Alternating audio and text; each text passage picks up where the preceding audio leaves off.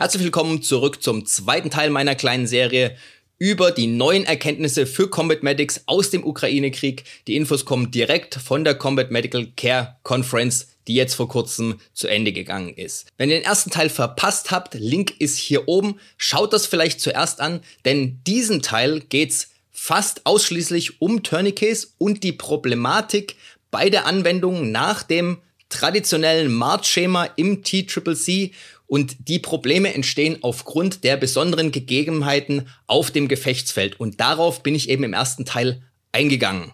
Also schaut euch den ersten Teil kurz an. Ansonsten viel Spaß beim zweiten, sind viele wichtige Informationen drin. Haut euch das Ding rein. Bis gleich.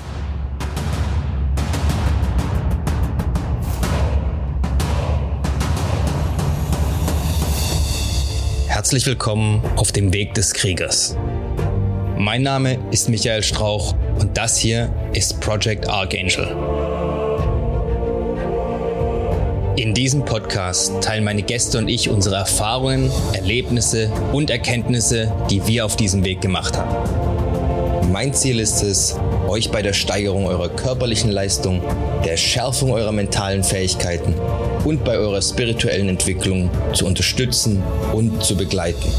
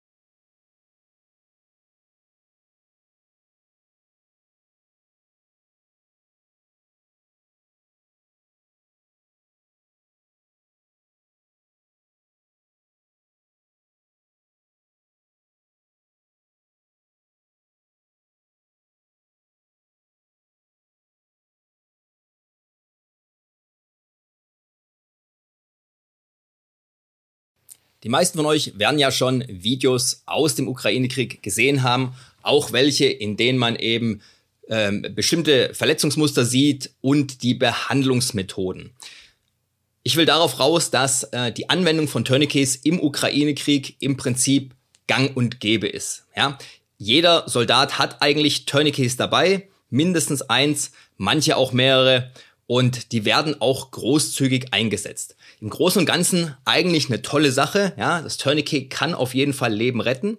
Allerdings führt's jetzt in der Ukraine aus verschiedenen Gründen auch zu verschiedenen Problemen und auf die werde ich jetzt mal nacheinander eingehen.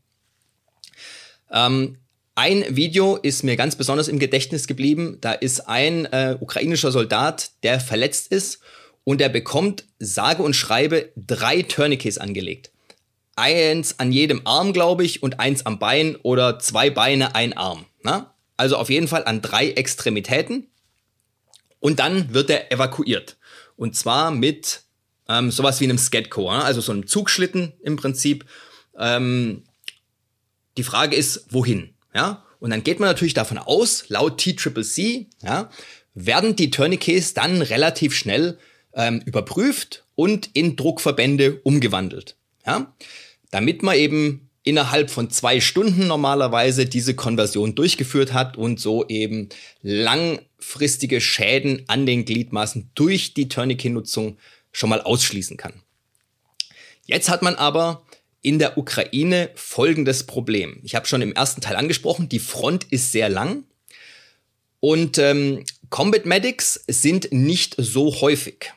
Und in der Ukraine ist es so, der Combat Medic ist derjenige, der den Auftrag hat, das Tourniquet zu überprüfen und dann zu konvertieren in einen Druckverband. Jetzt kann es sein, dass der längere Zeit einfach keiner da ist, der das macht. Ja, das ist Problem Nummer eins. Bei der Evakuierung gibt es jetzt ja zwei große Faktoren. Der erste Faktor ist, es gibt keine Evakuierung durch die Luft und manchmal nicht mal eine per Auto. Das heißt, ab und zu muss sogar zu Fuß evakuiert werden und die Regel ist per Fahrzeug. Und per Fahrzeug wird in der Regel auch nur nachts evakuiert. So, das heißt also, da gibt's teilweise eine stundenlange Wartezeit, bis die Evakuierung überhaupt durchgeführt wird. Und dann kann es nochmal ein bis zwei Stunden dauern, aufgrund der Distanz des ersten praktisch ähm, Feldhospitals ja, zur Front.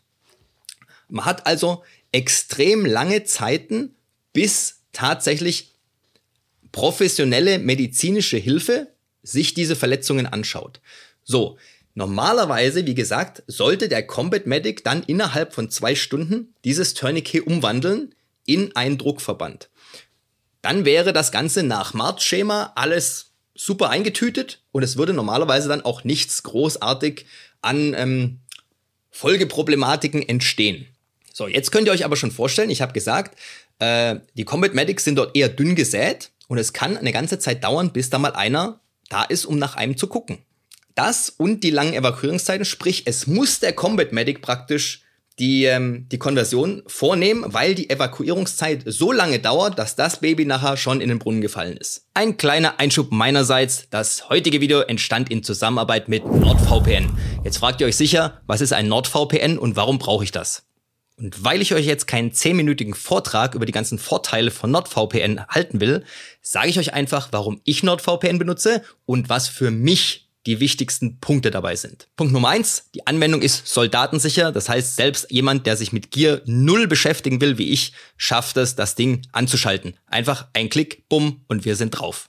Und sobald ihr drin seid, ist euer kompletter Internetverkehr verschlüsselt. Das heißt, ihr braucht euch keine Sorgen mehr machen, dass, wenn ihr in irgendeinem offenen Netzwerk nochmal kurz was bei Amazon kaufen wollt, euer Passwort und eure Login-Details auf einmal bei irgendeinem Hacker auf dem Rechner landen. Außerdem hat NordVPN auch noch einen Bedrohungsschutz. Das heißt, er scannt sämtliche Dateien, die ihr vom Internet runterladet und checkt die auf Schadsoftware. Nicht zu unterschätzen ist natürlich auch die Möglichkeit, einfach seinen VPN-Server zu wechseln. Sprich, wenn Netflix euch irgendeinen Film nicht zeigen will, weil ihr aus Deutschland kommt, bing, switcht ihr einfach kurz in den Server der Vereinigten Staaten und schon läuft die Show. Und für den Preis von ungefähr einem Kaffee, ja, also ich rede jetzt nicht von so einer Starbucks-Monstrosität, sondern einem normalen Kaffee, ja, ähm, könnt ihr sechs Geräte anschließen und habt außerdem noch eine 30-tägige Geld-Zurück-Garantie, falls euch das Ganze doch nicht gefallen sollte. Also schnappt ihr jetzt den exklusiven NordVPN-Deal, Link ist hier oben und unten in der Beschreibung. Ihr habt eine 30 Tage Geld zurück Garantie. Ja, falls ihr merkt, ihr braucht doch noch einen Kaffee mehr im Monat und die Kohle reicht sonst nicht, könnt ihr eure Kohle zurückholen.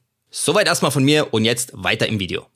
Ich habe dann dort mit einem, mit einem Chirurgen gesprochen also nach, ich, ich bin tatsächlich immer nach den interessanten Vorträgen zu dem Vortragenden gegangen, habe mir den noch geschnappt und habe Fragen gestellt. Haben nicht viele gemacht. Ich kann euch nur raten, wenn ihr mal auf so einer Konferenz seid, ja, wenn ihr wirklich interessiert seid und Fachfragen habt, geht zu den Präsentatoren, weiß gar nicht, ob das ein Wort ist, ja. Wenn die fertig sind, wenn die na, wenn die mal eine Minute Ruhe haben, nicht direkt danach vielleicht, na, bisschen gesunder Menschenverstand, klar, Ihr seid nicht das Oberste auf seiner Prioritätenliste, wenn der mal da ist. Ähm, aber ich habe bis jetzt nicht erlebt, dass einer zu mir gesagt hat, nee, nee, er hat keine Zeit. Ja, da hat sich jeder Zeit genommen, mit mir geredet, meine Fragen beantwortet. So, dieser Chirurg hat zu mir dann gesagt, weil er das auch im Vortrag eben erwähnt hat, Sie haben festgestellt, nach sechs Stunden müssen die Gliedmaßen im Prinzip, also nach sechs Stunden Tourniquet-Anlage müssen die Gliedmaßen amputiert werden, weil ähm, wenn man sonst aufmacht, hast du eben äh, Nierenversagen. Ja? Das heißt, die haben mehr oder weniger keine Möglichkeit, an der Amputation nach sechs Stunden ähm, noch was zu ändern. Ich bin mir jetzt nicht ganz sicher, warum. Ob das äh, ein Materialproblem ist, ob die da nichts mehr puffern können oder ob dann einfach da so viel kaputt ist in diesem abgebundenen äh, Körperteil, dass du das nicht mehr abfangen kannst, ne? dass du das dann nach sechs Stunden nicht mehr in den Körper reinlassen kannst. Weil man darf nicht vergessen, der, der Schaden, der in den Gliedmaßen entsteht, ist ja nicht nur durch die Tourniquet-Anlage, sondern auch durch die ursprüngliche Verletzung da. Ja? Das heißt, wenn du dort eben viel ähm, Explosionsverletzungen hast, dann sehen die Körperteile auch entsprechend ne, zerstört aus und dass da eben viel Zellbestandteile und so weiter ins Blut kommen oder ins Gewebe kommen, die dann eben beim Tourniquet öffnen in den Körper geschwemmt werden, ist auch klar. Das ist was anderes, als wenn du nur einen gesunden Arm Tourniquet anlegst, bei einer OP zum Beispiel, und das sechs Stunden dran lässt und das danach wieder öffnest. Ja? Also seine Aussage war, sechs Stunden ist so die Grenze, wo sie gesagt haben, also danach ist das Körperteil futsch, ja, und davor ist es noch zu retten. Ne? Also das ist mit Sicherheit ja auch eine Bandbreite irgendwo, so ewig konnte ich dann nicht mit denen reden immer, ne? Also auch nicht mit ihm, obwohl es mich interessiert hätte. Aber das war mal so die wichtigste Aussage. Sechs Stunden ist so dieser Grenzwert. So, was sie dann gemacht haben, ist, sie haben dann das ein bisschen gepusht, dass eben die Konversion direkt an der Front erfolgen soll und dass die Combat Medics da eben extrem drauf schauen sollen, dass unter Umständen vielleicht auch noch anderen Leuten mit beibringen, die dann da unterstützen können. Jetzt hat man eigentlich gedacht, okay, dann ist das Problem ja, wäre das Problem ja gelöst. Überraschenderweise war dem aber nicht so. Und die sind nach einiger Zeit erstmal drauf gekommen überhaupt, dass sie jetzt teilweise mehr Amputationen haben als vorher, als sie die Tourniquets dran gelassen haben. Und ähm, es war im Prinzip durch Zufall, dass einer dieser Chirurgen mal an der Front vorne war und gesehen hat, ähm, glaube ich, wenn ich mich richtig erinnere, wie die ein Tourniquet äh, konvertiert haben, ja. Und dann ähm, ist ihm klar geworden, woran das liegt. Und zwar waren das dann keine Amputationen mehr aufgrund von der Komplettabbindung, sondern es waren Compartment-Syndroms. Ja, also ein Compartment-Syndrom ist im Prinzip, wenn du den venösen Rückfluss blockierst. Das heißt, arteriell Blut fließt rein, ja, es kann aber nicht mehr abfließen. Dementsprechend ähm, entsteht dann erhöhter Druck ja, in den verschiedenen Compartments, also in einem Teil der Gliedmaße. Und dort wird auch, werden auch dann Zellen absterben im Prinzip. Ja. Du zerstörst also auch dadurch Gewebe, es fallen Schadstoffe an und so weiter. Im Prinzip ähnlich, wie wenn das Tourniquet dran geblieben wäre. So.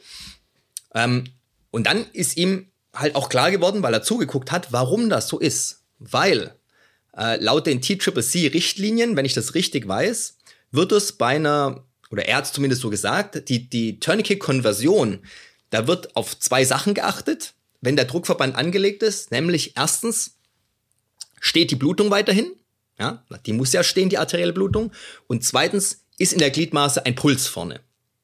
So, wenn die zwei Sachen erfüllt sind, dann gilt die, der Druckverband als erfolgreich angelegt.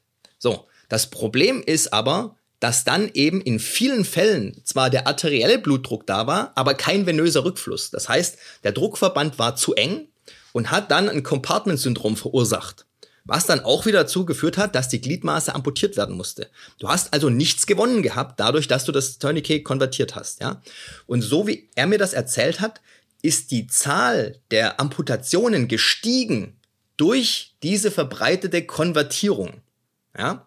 Weil dann nämlich, ich gehe mal davon aus, auch Leute, die ähm, keine sechs Stunden lang das Ding dran hatten, vielleicht auch schon die Gliedmaßen verloren haben, weil das Compartment-Syndrom früher entstanden ist und größeren Schaden angerichtet haben könnte, als wenn das Tourniquet dran geblieben wäre. Da bin ich mir jetzt aber nicht ganz sicher.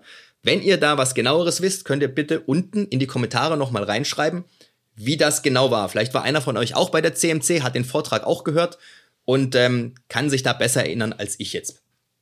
In meinem Aufschrieb geht das leider nicht vorau ähm, hervor, warum jetzt diese, die, ob die Zahl tatsächlich angestiegen ist und wie, aber ich bin ziemlich sicher, dass die gedacht haben, sie verbessern was und haben es aber verschlimmbessert, ja, weil sie eben die Konversion des Tourniquets unvollständig beigebracht haben.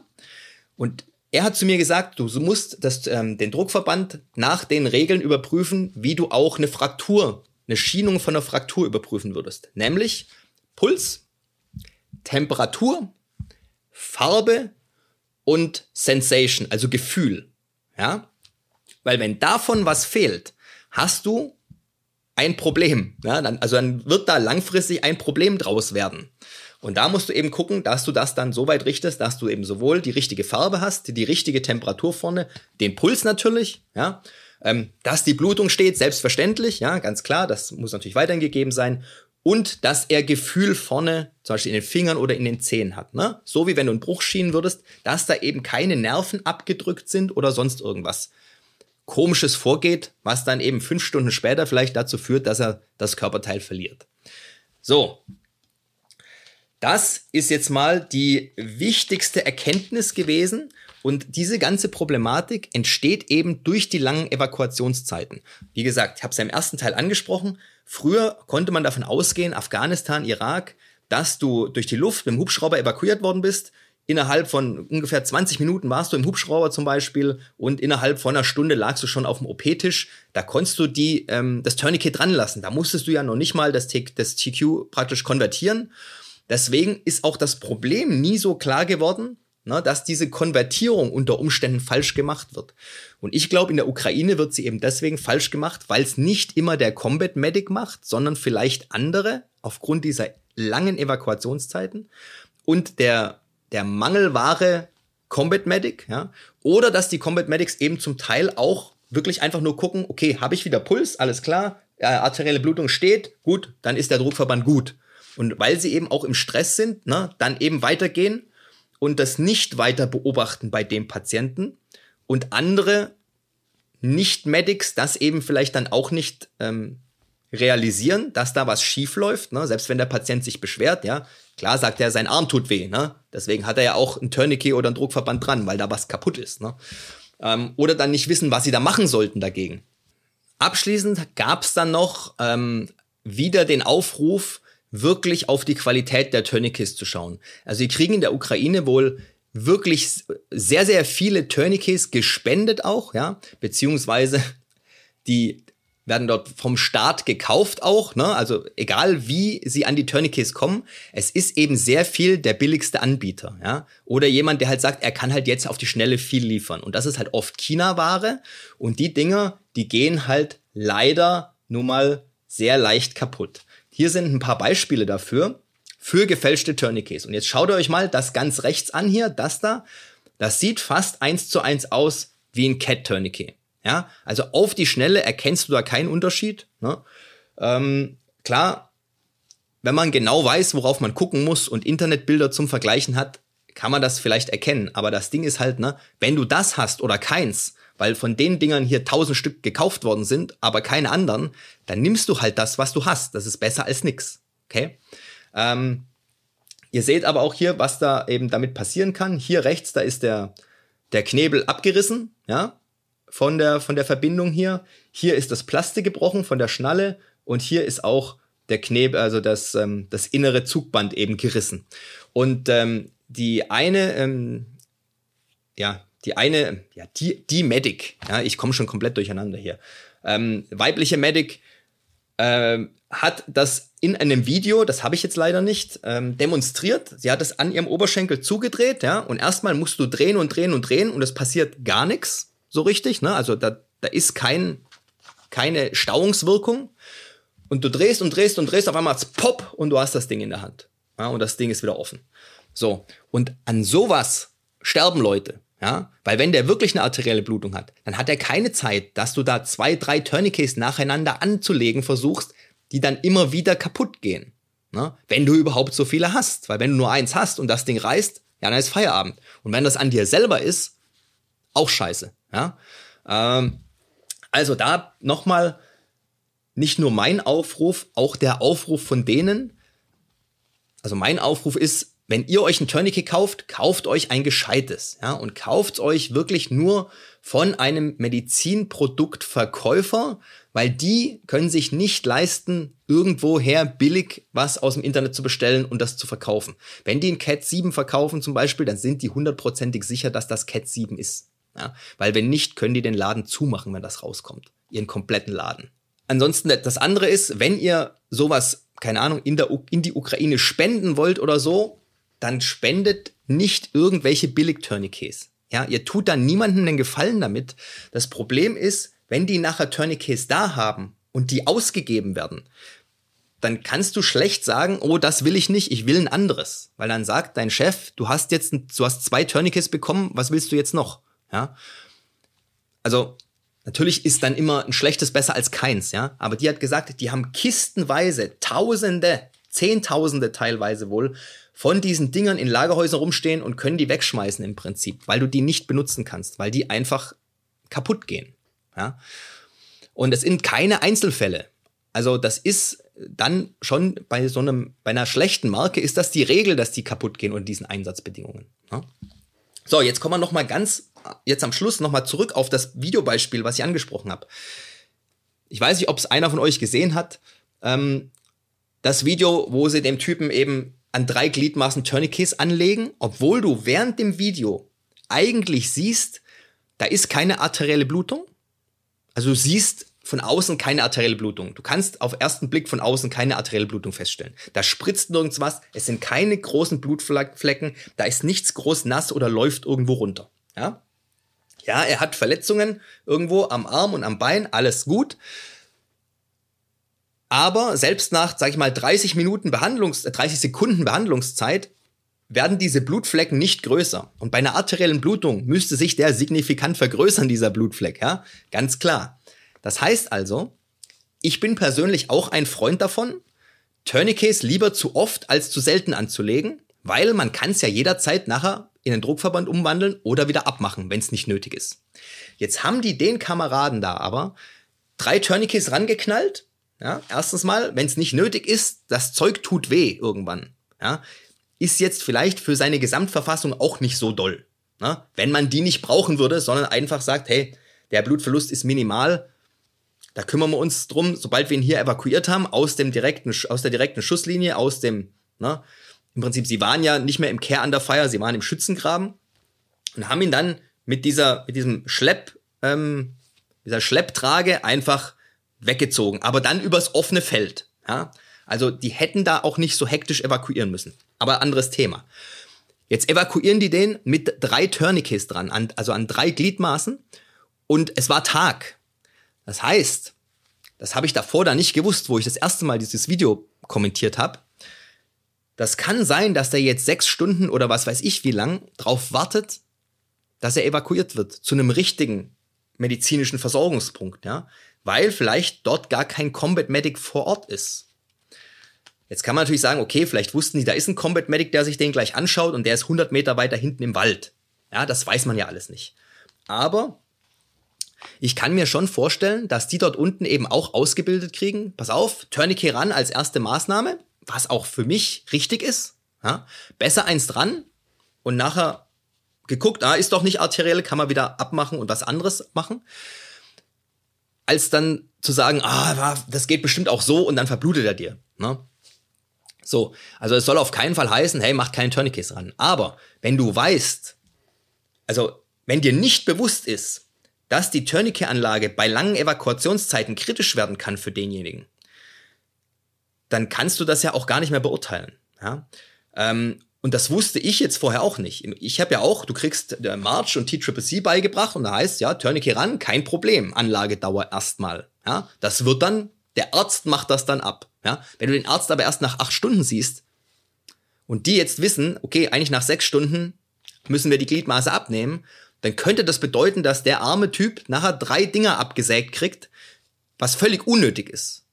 Ja, also bei sowas, da muss man, deswegen bin ich immer ein großer Fan davon, den Leuten zu erklären, warum sie Sachen machen sollen und was das für physiologische Konsequenzen hinten nach hat.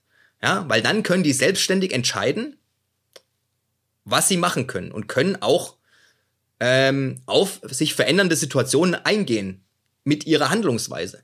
Wenn du jetzt dir jetzt nicht klar ist, dass diese langen Evakuationszeiten, ähm, Evakuierungszeiten hinten raus ein ganz übles Problem geben können und unter Umständen der seine Gliedmaßen verliert, dann wirst du natürlich fleißig immer hier schön Tourniquets ranhauen. Ja? Kann man den Jungs auch keinen Vorwurf machen. Ist so ausgebildet worden, wird so durchgeführt. Ja? So, also an alle die, die de, diese Ausbildung durchführen, macht am besten ab jetzt auch immer einen Hinweis darauf, dass es in der Ukraine zum Beispiel oder auch vielleicht in anderen Gegenden, ja, Afrika zum Beispiel, bei einer Expedition, ne, dass da, wenn ein Tourniquet dran ist, man auch wissen muss, wie man das in einen Druckverband umwandelt und nicht sagt, okay, ich mache bei der kleinsten Verletzung irgendwie Tourniquet ran und ähm, der Arzt im Krankenhaus macht das dann auf. Zwölf Stunden später, zwei Tage später, ja, in Afrika jetzt zum Beispiel. Wenn du, bist du mit deinem Jeep irgendwie ja, im nächsten Krankenhaus bist, wo ein Arzt ist, der weiß, was ein Tourniquet ist. Oder der es halt dann aufmacht, weil der Arm schon schwarz ist. Gut. Wenn es ein Afrikaner ist, ist der Arm von Anfang an schwarz. Hahaha. Kleiner Farbwitz, ja. Aber ihr wisst, was ich meine. Also, denkt dran, Bisher sind wir super gefahren mit dem ganz einfachen, alles klar, Tourniquet ranknallen, das Ding nicht mehr anfassen, na, für den, für den äh, Erstanwender. Der Arzt macht das dann. Oder eine höhere qualifizierte medizinische ähm, Person, ja, der Combat Medic zum Beispiel, ja, der ähm, Charlie Medic oder was auch immer bei der Bundeswehr. Ähm, wenn man eben in einer Situation ist, wo dann eben keine höher qualifizierten medizinischen Leute unbedingt da sind, dann muss man eben den Leuten ein bisschen mehr beibringen und sagen, okay, passt auf, ganz, ganz wichtig, ne? Vielleicht das Tourniquet jetzt in diesen Fällen, wenn jetzt was passieren sollte, wirklich nur ranmachen, wenn es eine arterielle Blutung ist und darauf eingehen, wie erkenne ich die und so weiter. Ne? Dass die Leute da einfach sicherer werden und das auch verstehen. So, das war's jetzt aber erstmal von mir. Der dritte Teil kommt noch. Im dritten Teil gehen wir dann drauf ein, ähm, was es sonst noch für Probleme gab, zum Beispiel wie äh, der Krankenwagentransport, äh, was da für, sag ich mal, Challenges gibt, die anders sind als im Rettungsdienst oder wenn man es schön ja, in der, im U-Raum lernt oder wo auch immer. Und ähm, ja, noch so ein paar andere kleine Geschichten, die da erzählt worden sind, worauf man achten muss und so weiter. Also, schaut beim dritten Teil auch wieder rein, wenn ihr nicht verpassen wollt. Kanal abonnieren, Bimmel anmachen, ähm, und die ganzen anderen guten Sachen, ja, schaut ruhig mal in meine Playlists rein. Ich habe Playlisten zur Ukraine, äh, Medic, Fitness. Schaut einfach mal durch, ja. Das war's dann. Ich will euch nicht länger aufhalten. Ihr habt sicher noch tausend andere wichtige Sachen zu tun oder Videos zu gucken oder was auch immer. Wir sehen uns beim nächsten Video, bei Teil 3 oder ihr seht mich in irgendeinem anderen Video. Bis dann, macht's gut, passt auf euch auf, euer Mike. Wenn's euch bis hierhin gefallen hat, dann dürft ihr mir gerne ein 5-Sterne-Review dalassen den Kanal weiterempfehlen. Schaut auch gerne mal auf meinem YouTube-Kanal vorbei, Project Archangel. Ich bin auch auf Instagram, auch Project Archangel. Wenn ihr Fragen habt, könnt ihr mir an irgendeiner Stelle, wo es möglich ist, die Fragen gerne stellen. Ich versuche immer, die zu beantworten, soweit ich kann. Auf dem YouTube-Kanal findet ihr auch eine E-Mail-Adresse, also alles kein Problem.